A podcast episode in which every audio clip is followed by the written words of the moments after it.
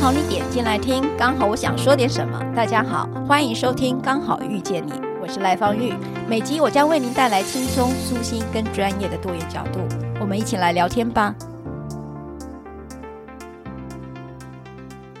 我们在上一集讨论到，你发生过什么事，创伤如何影响大脑与行为，以及我们能够如何的疗愈自己。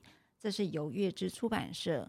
那么有这个 Dr. 培里跟欧普拉的一个翻译书啊，那么这个我觉得创伤这件事情，我觉得需要学习，因为真的还蛮需要学。因为小时候或者是我们这个年代啊，创伤好像就是哭嘛、难过嘛，然后就是跟朋友去 hang out 或者去 shopping 啊什么的。也许我们好像都用这种方式来面对自己的创伤，甚至认为这个创伤。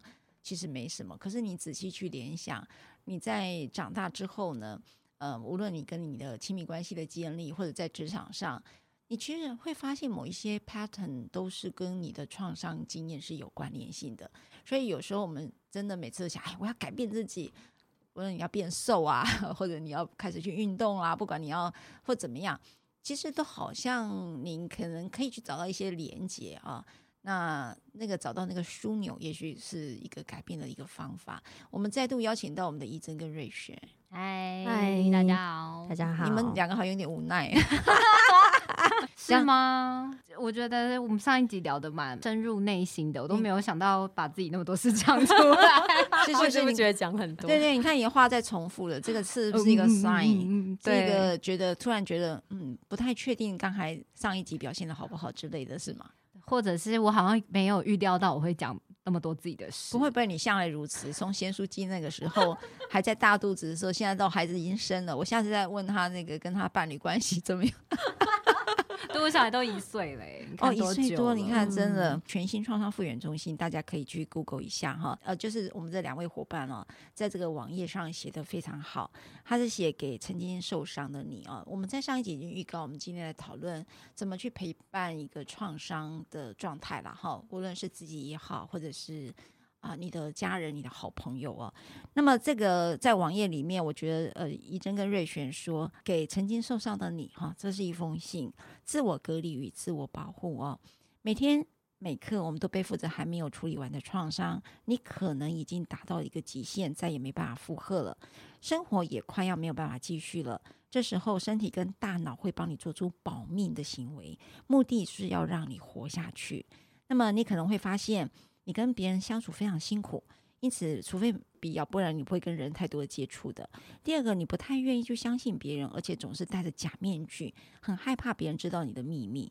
第三个，你会假装一切都很好，我没事，告诉自己其实也没发生什么事，我也没有受伤，那早就是以前的事情了啊。第四个，觉得所有的事情都没有兴趣，也没有什么样的情绪，感觉空空的，对一切都麻木了。第五个，你会感觉到好像哪里怪怪的，但又想不起来发生什么事，就好像是失去记忆一般哦。那么面对创伤跟求助呢，逃避是一个很有效的防卫机制，但是却没有办法真的去疗愈创伤。创伤是要能够被疗愈，就必须要找到对应的伤口。这个阶段的你开始能够正视创伤带来的负面影响，并且鼓起勇气决定为自己跟所爱的人做出一切改变啊！所以这时候的改变，你可能会说出口。说出你以前的创伤，像怡正在上一次就提到那个被她老公甩手的经验，她就连接到了童年的创伤。那么开始会出现很多复杂的情绪，像愤怒啦、激动啦、悲伤、忧郁，就好比瑞璇，她在电梯里面，她会开始发抖，而她也不过就看了一部电影。所以各位家长，你们带孩子看电影的时候要注意，原来他也会留下创伤的痕迹的。所以鬼片不要随便乱看哦。第三个，开始观察并思考自己的状态，并且愿意接受专业的帮助。你像瑞璇，她因为她知道自己。的状态，所以他运用自己的心一个心理师的技巧跟社工的技巧，知道他开始知道哦，我现在把那个创伤把它放到另外一边，去理解到另外一个瑞璇正在紧张哈，正在回到小瑞璇的状态。第四个，感觉到自己是有力量的，因为他知道怎么去帮助自己的，他是有力量去改变现状的啊。第五个，渐渐对未来抱有期待跟希望，所以他现在坐电梯也 OK 了，也不需要人家陪。不会抓着陌生人觉得你有什么毛病啊？你抓着我。第六个会慢慢改变对创伤的看法，甚至开始关心性别平等的议题。所以他现在在我们的全新创伤复原中心哈，大家可以去看一下我们的创伤服务中心的一个有好多了，还没讲完。但是我这边呢，邀请这个怡珍跟瑞璇，是因为从接纳自己跟永续的自我照顾以及陪伴这件事，就讲创伤复原，在我们这集里头，也许告诉我们一些方法。怡珍，你要告诉我们一些什么方法吗？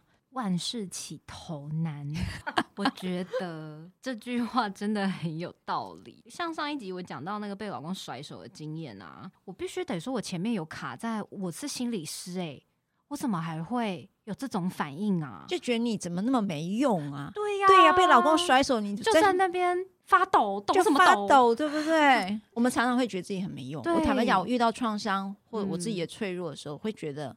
怎么会是我？我怎么会这么脆弱？其实我瞧不起自己的脆弱，欸。嗯，是啊，就是好像会有一种，我怎么还被这件事情影响？哎，欸，你知道，你讲我讲一件事哦。有一次我在有一个服务个案里面，我有呃有一些就是替代性创伤啦，就是我的那个个案后来呃选择一个比较不好的路，就是就就离开了这个世界。那那时候我记得媒体在我很无预警的状态下。去讲这件事，那你知道，所有的记者都都嘟着麦克风给我，我整个崩溃大哭。我那一刻，我觉得我完蛋了。我我在猜那时候是脑干嘛？那时候是脑干正在作用，因为那个马上连脑。对对，爬虫类脑就跑出来。可是那时候我觉得完蛋了，我在竟然在荧幕前哭的这么难看。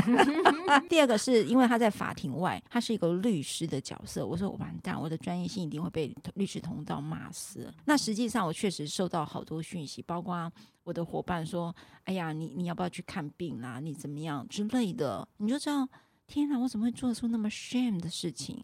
可是我不过就伤心而已啊。嗯，对呀。对啊，所以你讲到很多就是专业工作者会遇到的问题，就是要看起来没有问题，对，才是一个完美的工作者哟，对，才是专业客观的喽。对对对，所以这是一个很大的 bug。就是当我们没有办法去承认说我们其实也是人，然后我们受了伤也会痛这件事的时候，其实我们跟自己是断裂的。对，跟自己断裂这件事情，其实就会造成心理健康上很大的危害。所以我应该接纳，对不对？你不只接纳，你应该还要赶快来找我们，就是哭嚎一下，受了多少委屈？讲说我有病，我讲的是赶快找支持系统。哎、欸，你你知道吗？好，我刚才讲。我去找心理师，这样好像是有病，是我好多服务的个案都会受到的挑战。其实你知道，打官司一定要很大的压力，你一定要去找专业者咨询、咨商啦，应该这么讲。然后呢，他说：“可是我老公会说我是神经病，怎么办？”对，所以你你知道，我们不断背着好多处理创伤会被做负面标签的东西。第一个，你是专业者，你不应该脆弱；或者你是孩子的妈妈，你不应该那么脆弱。那第二个是你去找求助，因为我们像我们在讲，哎，你遇到创伤就是要求助啊，不，你的求助是被贴上负面标签，是不是你就是有病？嗯，这是我们觉得最困难的。就我们觉得一个人他仿佛他长大了，就是还不要说是专业工作者，就是会觉得一个人你如果长大，你是一个成人，这些事情你应该都可以。嗯，可是实际上其实是不一定的，因为我觉得很多时候那个是在于我们在成长过程中，我们有没有这样的经验，我们在大脑的那些区块有没有办法发展，而不是在于我们身体的年龄。嗯，只要达到这个年龄，嗯，我们就能做到这些事情。大脑的年龄是大脑的年龄，大脑的功能的发展。那我们大脑会不会老化？会呀，会呀。那我是希望他年轻，还是希望他老化呢？呃，你可以希望他就是年轻之后健康，然后再慢慢老化。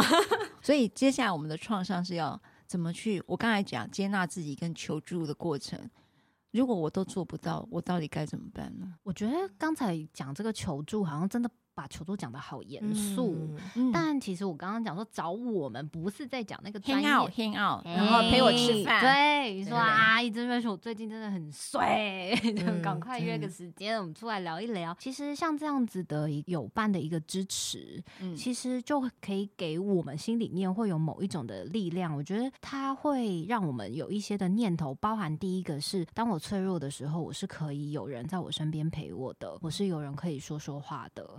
然后我在这一个受伤的过程里面，我好像是有被照顾到的。我觉得这种感觉其实蛮重要的。嗯嗯，嗯对，就是被照顾的感觉，对对对对，他不见得真的是要到一个好严肃的所谓的哦，我要去呃咨商，我要去心理治疗，这你好像要去上什么战场，嗯，面对自己的那个战场的那一种。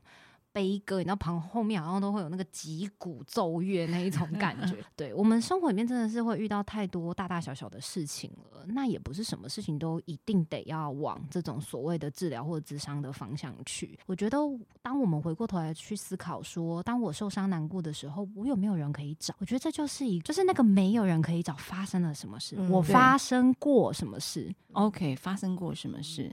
没人找。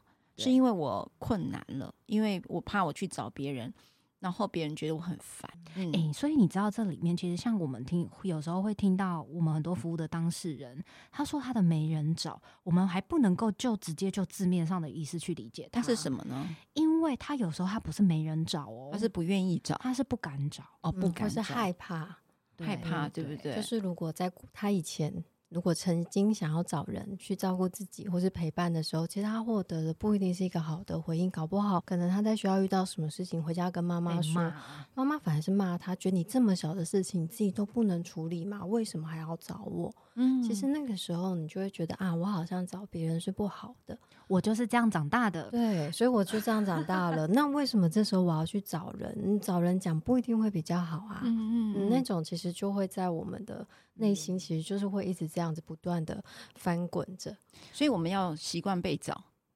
我们去找别人。哎、欸，你觉得你是习惯被找还是习惯找人？我都有哎、欸，哦，我都有，我都有。我是习惯被找哎、欸，我是不找人的人。然后你不找人，那你怎么活啊？习惯被找的，不找人。我不找人，没有我找人就在 hang out，然后开始跟你讲。我现在我告诉你，有一个人很机车。然后呢，我就会讲，我现在是创伤的，但是我一定要讲出来。你可以等一下忘记了这些，你不用去证明它的真实性，因为那些真实是不重要，也许都是我主观上投射出来的东西，请你等一下都不要听。所以你，哎，你知道我刚刚讲那个找人跟被找啊，其实它就是。它是有差别的、嗯，就是像我，就是他其实在讲的是一个连接的能力。你是习惯跟自我连，还是习惯跟别人连？哦，这件事情它是不一样。你看，像我刚刚跟瑞璇，我们两个就是不找人的类型，这样是好的吗？不好啊，哦，这不好。你们两个应该是互相找吧？我们两个时候也也也也不也不太想要互相找彼此。哦，真的吗？对，就是我觉得是一种，我觉得就是像刚刚讲的，会有一种好像我不能够不好。然后我不太想要我这一种我很脆弱或者是我很难过的感觉，要那么直接的被别人看见。哦。我觉得我前面都会需要有一段时间的自我调试的历程，嗯，我才能说出我怎么了。所以我真的是不习惯找人的人哦，我会习惯是可能自己去成品，自己去书店，或者是自己去咖啡店，然后先待着的那一种啊。我是不断找。就是找了同找了怡珍讲同一件事，然后再讲瑞雄，我跟你讲那件事，然后怡珍，我告诉你，我从来没告诉你过这件事，其实我已经讲过了。可是这个东西，我觉得它就是健康的，因为你就是在这个过程里面去。去聊这个东西的时候，你其实就是在调节你自己啊。对，所以我刚刚为什么会说我跟瑞璇的习惯，嗯，其实是不健康的。但我们在调整这件事，我在逼我自己，有的时候要 去找别人一下哦。所以以后我看到你就，哎，怡珍，最近还好吗？还好啊，还好啊。我不找人的人，我一定会说还好啊，还好啊。怎么吗？啊、对，怎么了吗？我有看起来怎么样？对，你有没有觉得我一定都会是跟你说还好啊？对呀、啊，我很少跟你说我不好。嗯、哦，真的耶。嗯，找跟不找，哎，也是一个发现，好像这个是人格特质哈，或是可能跟过往在处理这些一些情绪的经验习惯，其实它是会有关系的。哦，你知道哦，这本书就是我们在讲这个，你发生过什么事啊？呃，他就提到那个欧普拉说，小时候我们都说会熬过去的，我们没有词汇形容许多非裔美国人所呃经验过的那个创伤，于是我们就说熬过去。那教堂是一个很重要的角色，帮助我们度过难关，大家一起熬过去啊。也就是说，我们在讨论那个遇到创伤，像我的方式就是，我觉得怡珍跟瑞璇，你可能就是熬过去的那种。可是我觉得哦，一个人熬好孤单哦，所以我就会去跟开始找我的朋友，就是 hang out，然后呢，跟 A、B、C 讲同一件事。对啊，但对对，就是讲同一件事。那我会发现，我会越讲越轻。嗯，他在我生命当中不会太重，我会从前面哭很生气，我其实不太哭，我都是用很生气啦，我都用很愤怒，就是他怎么可以这样子，他怎么叭叭叭叭的哈，然后你就知道那个时候我一开始会有包袱。会有包袱是说你怎么可以说人家坏话？可是我就明明我受伤，我为什么不能说呢？但所以我会选择一个有信任关系的伙伴，因为他。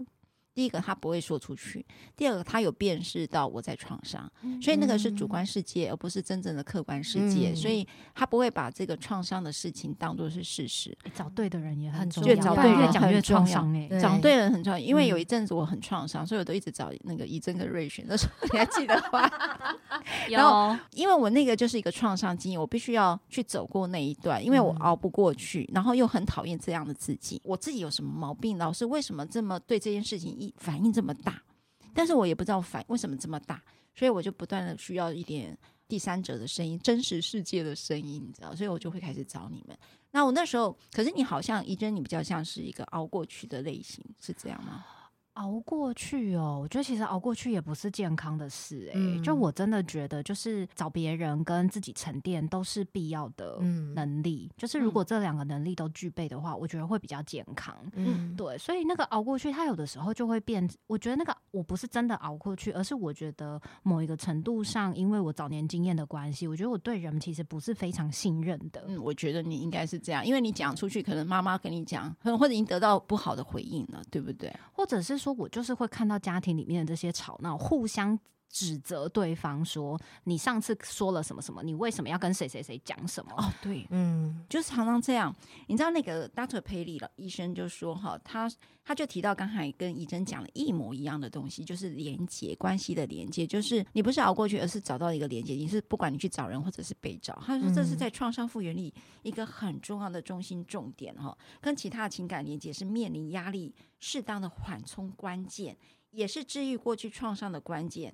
全心陪伴、给予支持、爱护、关心，和这样的人相处，得到了一个归属感哦，好像这是一个复原的方法。嗯，嗯是啊。但是你们在工作当中，我们的陪伴到底是要怎样的陪伴？就是一直听他讲同样的话吗？我每次遇到陪伴，我好困难哦，因为我觉得好累哦，因为他一直讲同样的话。那你知道，我对一个很无聊的事情，其实忍受度没有很高。我觉得人在呃受伤的状态或是情绪中的时候，其实是会有分，就是比如说像呃赖律师，你是讲了之后，他会越来越缓和的，对对，所以你是在就是讲这件事情对你来说，它是可以帮你调节到缓和的，嗯。可是有时候我们在的状态是那种，其实讲了之后，他就只是讲，可是他是会越讲越激动的。所以他就是在这讲的过程中，他其实并没有被调解，因为我觉得很多时候我们在讲的时候，我们都在讲事情，对我们在讲内容，到底发生什么事。可是其实这个可能我们很善于讲，可是我们很难去讲出在这个事情里面我们是什么感觉。嗯，我的情绪是什么？所以当那个一直我在意的，对我在意我哪里受伤了？对，嗯，有时候其实，在那个讲的过程中，其实还是不知道的。所以你还是在讲的时候，你并没有感到自己好像被舒缓，好像没有就是有被理解，或是这件事情好像得以有个出口，因为还是搞不懂自己到底怎么了，我受伤在哪里，我在意在哪里，所以他只能就是会变成一种很像重复的状态。对，对，那个跟就是其实像。我觉得像为什么之前赖律师来找我，我跟瑞璇的时候，不会让我们觉得有一种好像越听越累的感觉，而是我觉得那是比较像是一个对话啊，对对，那那真的是一个对话，那个对话就是有一点回到像瑞璇讲的，它是某一个我们在彼此调节的过程，嗯，对，而不是像如果是比较像刚刚赖律师举的例子，没有对话，只有他自己，哦，对对对，对，他很大。就是他要把他所有的那一些东西全部丢出来到对方身上，可是那个里面没有他自己要去整理的东西啊，哦、他没有整理的动机，他只有就是发泄情绪的一个。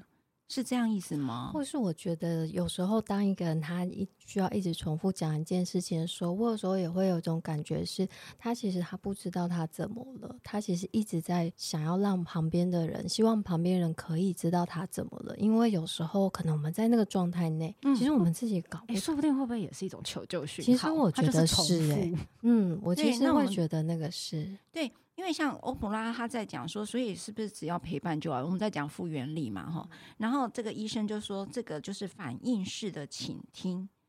这到底是什么意思？就是说，当一个人生气、悲伤、沮丧的时候，不可能只靠说话就可以让他们摆脱坏情绪。但你可能成为坏海绵，吸收他们强烈的情绪。只要你能够保持调节良好，迟早他们会感染到你的平静。当你这么做的时候，可以使某一种有节奏的调节活动，让自己保持调节的良好，然后就可以了。也就是说，这种陪伴的方法是一个反应式的倾听。是这样子吗？我觉得好难哦，感应到我的情。我告诉你哦，我每次遇到个案跟我鬼打墙，我都会说哦，那个换我同事去。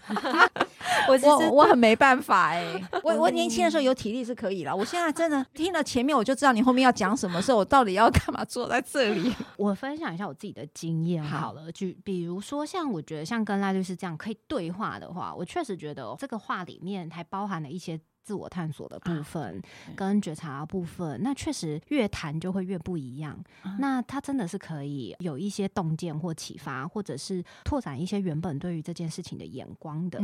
但是如果就是像刚才赖律师说的那一种，就是或者是像瑞璇举例的是，我不知道我自己怎么了，但是我就是好多好多的感觉在我的心里面全部混乱成一团哦，然后我就是重复在讲、在讲、在讲这样子。然后但是呢，我自己可能之前的经验，我有的时候其实不会。跟当事人就只在会谈室里面，就当我感觉到他其实没有办法跟自己连接的时候，我就会真的带他去做一些别的事情，比如说像我们办公室附近是有公园的哦，那我可能说，哎，我觉得这样子啊，是听你这样子说，我也觉得真的是很生气啊，然后也会很难过。那但是我在想说，我们也不说，我们也可以一起去做一做别的事，我们就一边走路一边聊嘛。嗯嗯，对，所以我其实有的时候会是提出这样的邀请。情的，可是这是奠基在我对这个当事人的理解上面，还有他现在的状态，那个谈话到底是更刺激他，还是可以帮助他缓和？嗯，对，那我就会找一些不太一样的方法。就是我觉得刚才在讲这个时候，我就想到一个比较生活的状态，就我印象好深刻哦，就是呃，我的朋友他照顾他的小孩，因为他的小孩两岁，所以你知道，就是 Terrible two. 对那个时候，其实你对情绪，小孩其实对情绪他们是不大清楚的，是。可是，在他那种大哭大闹。在地上，就是这不是肯德基的时候。其实我觉得那种像海绵去吸收，就是你知道他情绪不好，对，他现在情绪不好，对。可是我觉得那种平静，就是我朋友就一直跟小孩说：“哦，我知道你现在好生气哦。”你很生气，因为刚刚妈妈拿了你的球，所以你觉得为什么妈妈没有把你的球拿走？所以你好生气哦。嗯，小孩他还是在哭闹，可是这个妈妈她知道，就是这个小孩他的情绪是什么。嗯嗯，然后他可以去回应他说：“哇，你在生气，然后你生气什么？你好沮丧哦。”其实那个时候，这个妈妈她很平静的状态，然后去回应这个情绪的时候，他们就在互相调节，所以。陪伴这件事情还蛮有技巧的，就是说，他是做一个回应式的一个连接的倾听方式，而不是只是单纯的就接受他所有的情绪，对不对？嗯、其实是互为影响的，所以有时候听人讲话真的会累啊，真的好累。所以你们怎么去划界限呢、啊？你们常常工作都是这种心理界限。像我我自己的状态，就是在倾听的过程当中，因为你知道他一直在攻击另外一个人。就是我觉得像刚才怡珍讲了一个，我忘记是你上一集还是这一集讲的了。你再说一个，就是说他没有要呃没有要整理自己的意思，然后所以他只是不断的丢，但他没有要整理。站在这里，你就会觉得你给他一个一个娃娃就好了，你真的不需要站在那里，一个活人站在那里，你知道吗？但那时候我就讲说。现在是怎样？我就很想说，你这时候要不要用打电话？那我听筒就可以放旁边就好了，类似那种。因为你没有要听我讲话啊，那我就放到旁边让你讲。你这你知道这也是一个陪伴服务，不是吗？所以，但他那么如果他们却处在这个世界里，完全不跟你连接，我们还是要继续倾听，对吗？就是我觉得那个继续倾听，呃，应该是说，我觉得其实像这本书，它里面其实有讲到，就是人在那种你其实很激动的那个状态不断重复的时候啊，其实是你大脑。的某些功能，它其实现在是被关闭、不可使用的。哦、对对对、嗯，那通常会让这些就是我们比较能够去思考、可以去控制或是去调节的功能，它其实它是在比较复杂的皮质功能里面。可是当我们不安。或是恐惧的时候，其实这个功能它很容易被关掉。嗯，所以当一个人他一直不断那样的时候，其实就可以感觉得到他其实是很不安的。嗯，那面对这样的人的时候，我觉得每个人在不安里面需要被安抚下来的方式可能不大一样。有些人可能是在说话中，他会可以逐渐的，就是觉得被理解，然后可以安抚下来。有些人可能就像怡珍刚才说的，其实他是去走路。边走边聊，嗯，就调节，对不对？对，去调节。我记得看《瀑布》那部电影的时候，我就看到那个静雯啊，跟那个王静啊，她演母女的时候，她最后就是两个就是去散步，然后。就用那个方式在沟通跟对话，其实它也就是一个情绪调节的一个方法。所以，像在书里面，我觉得他讲的一个概念就很好。他就是说，其实对方他不管是战、逃或者是冻结的这种状态的时候，其实全部是调节不良的反应。嗯、所以，当我们能够辨识出来说，对方其实现在所处的这种行为上的反应，或者是他的样态，其实就是在调节不良的时候，我们也可以比较稳定住我们自己，而不是说、嗯、他干嘛一直生气啊，他在气什么啊？对对，我做错了什么吗？我刚才也没干嘛，对，然后就，就生气，就会互相被牵连在一起。对，可是当我们能够就是很能够去辨识出来，然后就说啊，他现在在一个调节不良的状态的时候，我们在思考的就比较是说，哎，那现在确实我做些什么可能会是没有用的，因为说，哎，那我要跟他谈事情，他根本调节不良，没办法谈事情，叫他冷静，他就调节不良，你知道他冷静干嘛？对，他就冷静不了。对，所以我们就会开始想一些别的方法。对，你你知道刚才两位伙伴讲。让我想到就是，其实我们有时候在家庭关系当中，你没有办法是一个有机的。我说有机的是互相可以有阳光、有空气、有水的那种有机家庭哦。所以你会发现，呃，好多的家庭成员之间都会互相带着创伤在这个关系当中。那我们有没有办法去？你知道，我们用一个比较专业用语叫创伤知情啊。我们想，当然有创伤知情的社会，当然我们有个创伤知情的一个关系，创伤知情的家庭。那的无非就是说，我们看懂创伤在一个人身上因应了什么。嗯，那我们如何去面对这个创伤？哈，就是你家人关系的一个创伤议题。那我到底该怎么去接纳他？自我接纳也是一种。那第二个说，你可以理解他正在创伤反应，譬如说他甩你手，也许他自己也正在一个什么状态，嗯、对不对之类的啊、哦。然后每个人还有在处理创伤，有一些用呃，我好喜欢你们用一个叫无效的应应方法，譬如说酗酒啦。譬如说去 shopping 啊，嗯、或者是用一些比较过度进食啊、过度进食啦、暴饮暴食之类的啊，或者是有有一些你觉得就是一个调节不良的一个反应，那我们看到的时候就不要把它往自己身上或者往这个关系里头放。他只是现在处在一个大脑是爬虫类的状态，或调节不良的，或是调节不良。然后那个调节不良也包含着，因为没有新的方法，嗯嗯，所以因为你没有新的方法，大脑就是会用你之旧的方法，嗯，所以那也代表着说，哇，他现在暂时只能用这样的方式而已。嗯，我们接纳他。暂时只能用这样的方式，它只是暂时的，对不对？好，那我们在这个全新创伤复原中心呢，有去提到创伤，提到接纳自己啊。他说，在这个阶段的你，经过面对创伤的大风大浪之后，啊，情绪会慢慢的平缓，雨过天晴，你会更茁壮。你可能会发现，你的过去跟现在不再断裂，人生是完整的，你也是完整的。不要再苛待自己或责怪自己，而是能够拥抱自己，感谢自己，跟欣赏自己啊，而且是重新定义了对受伤的一个。的想法啦，哈，创知道创伤只是你的一部分，而不是全部。甚至如刚才瑞贤所讲，它只是一个暂时的，它也不是一个全部啊。你因为接纳自己，也愿意给别人。呃，机会来认识你，甚至是慢慢的靠近你。你的情绪流动是正常的，适当的表达流入，也不要过度的掩饰跟压抑啊。这都是一个创伤复原的一个过程，到最后的一个自我照顾啊。到最后这个短短的几分钟呢，我希望两位伙伴给我们这些呃，不管你是你是陪伴者，或者是受有创伤的人的听众朋友，一句话。你会想要给朋友是什么样的一句话呢？大家可能看不到，但我们两个现在正在翻书。我觉得这个书里面，他们书都好多，读的好 详细，都贴了标签了。对，就是真的。我觉得这书里面确实有很多的经典的话，是我自己在做个案服务的时候，或者是回到我自己。生命经验里面的时候，会有再一次的看见。呃，有一句我觉得比较深刻的话，然后想要送送给那个听众朋友们，就是说，其实创伤就像发生船难，它是一个必须重建内在世界的过程。但是呢，疗愈的第一件事就是要回去看以前那一艘毁坏的船，也就是我们以前的世界观。可是这件事情其实并不可怕，然后他其实是很需要勇气的，然后相信自己是勇敢的。那我一时之间翻不到，所以我就。就我的印象中讲，就是呃，我很喜欢它里面一直在讲的一段话是，他说我们每个人其实会有的一些行为反应啊，或者是情绪反应，它都是在我们成长过程中努力，就是为了要度过当时，所以我们呃所使用的方法。这个方法其实，在很多那些很辛苦的时刻，它在那个当时是很必要也很有效的。只是因为随着我们年纪长大，我们所在的地方或者我们所遇到的事情跟人不一样，而这个方法它有时候不适用于现在而已。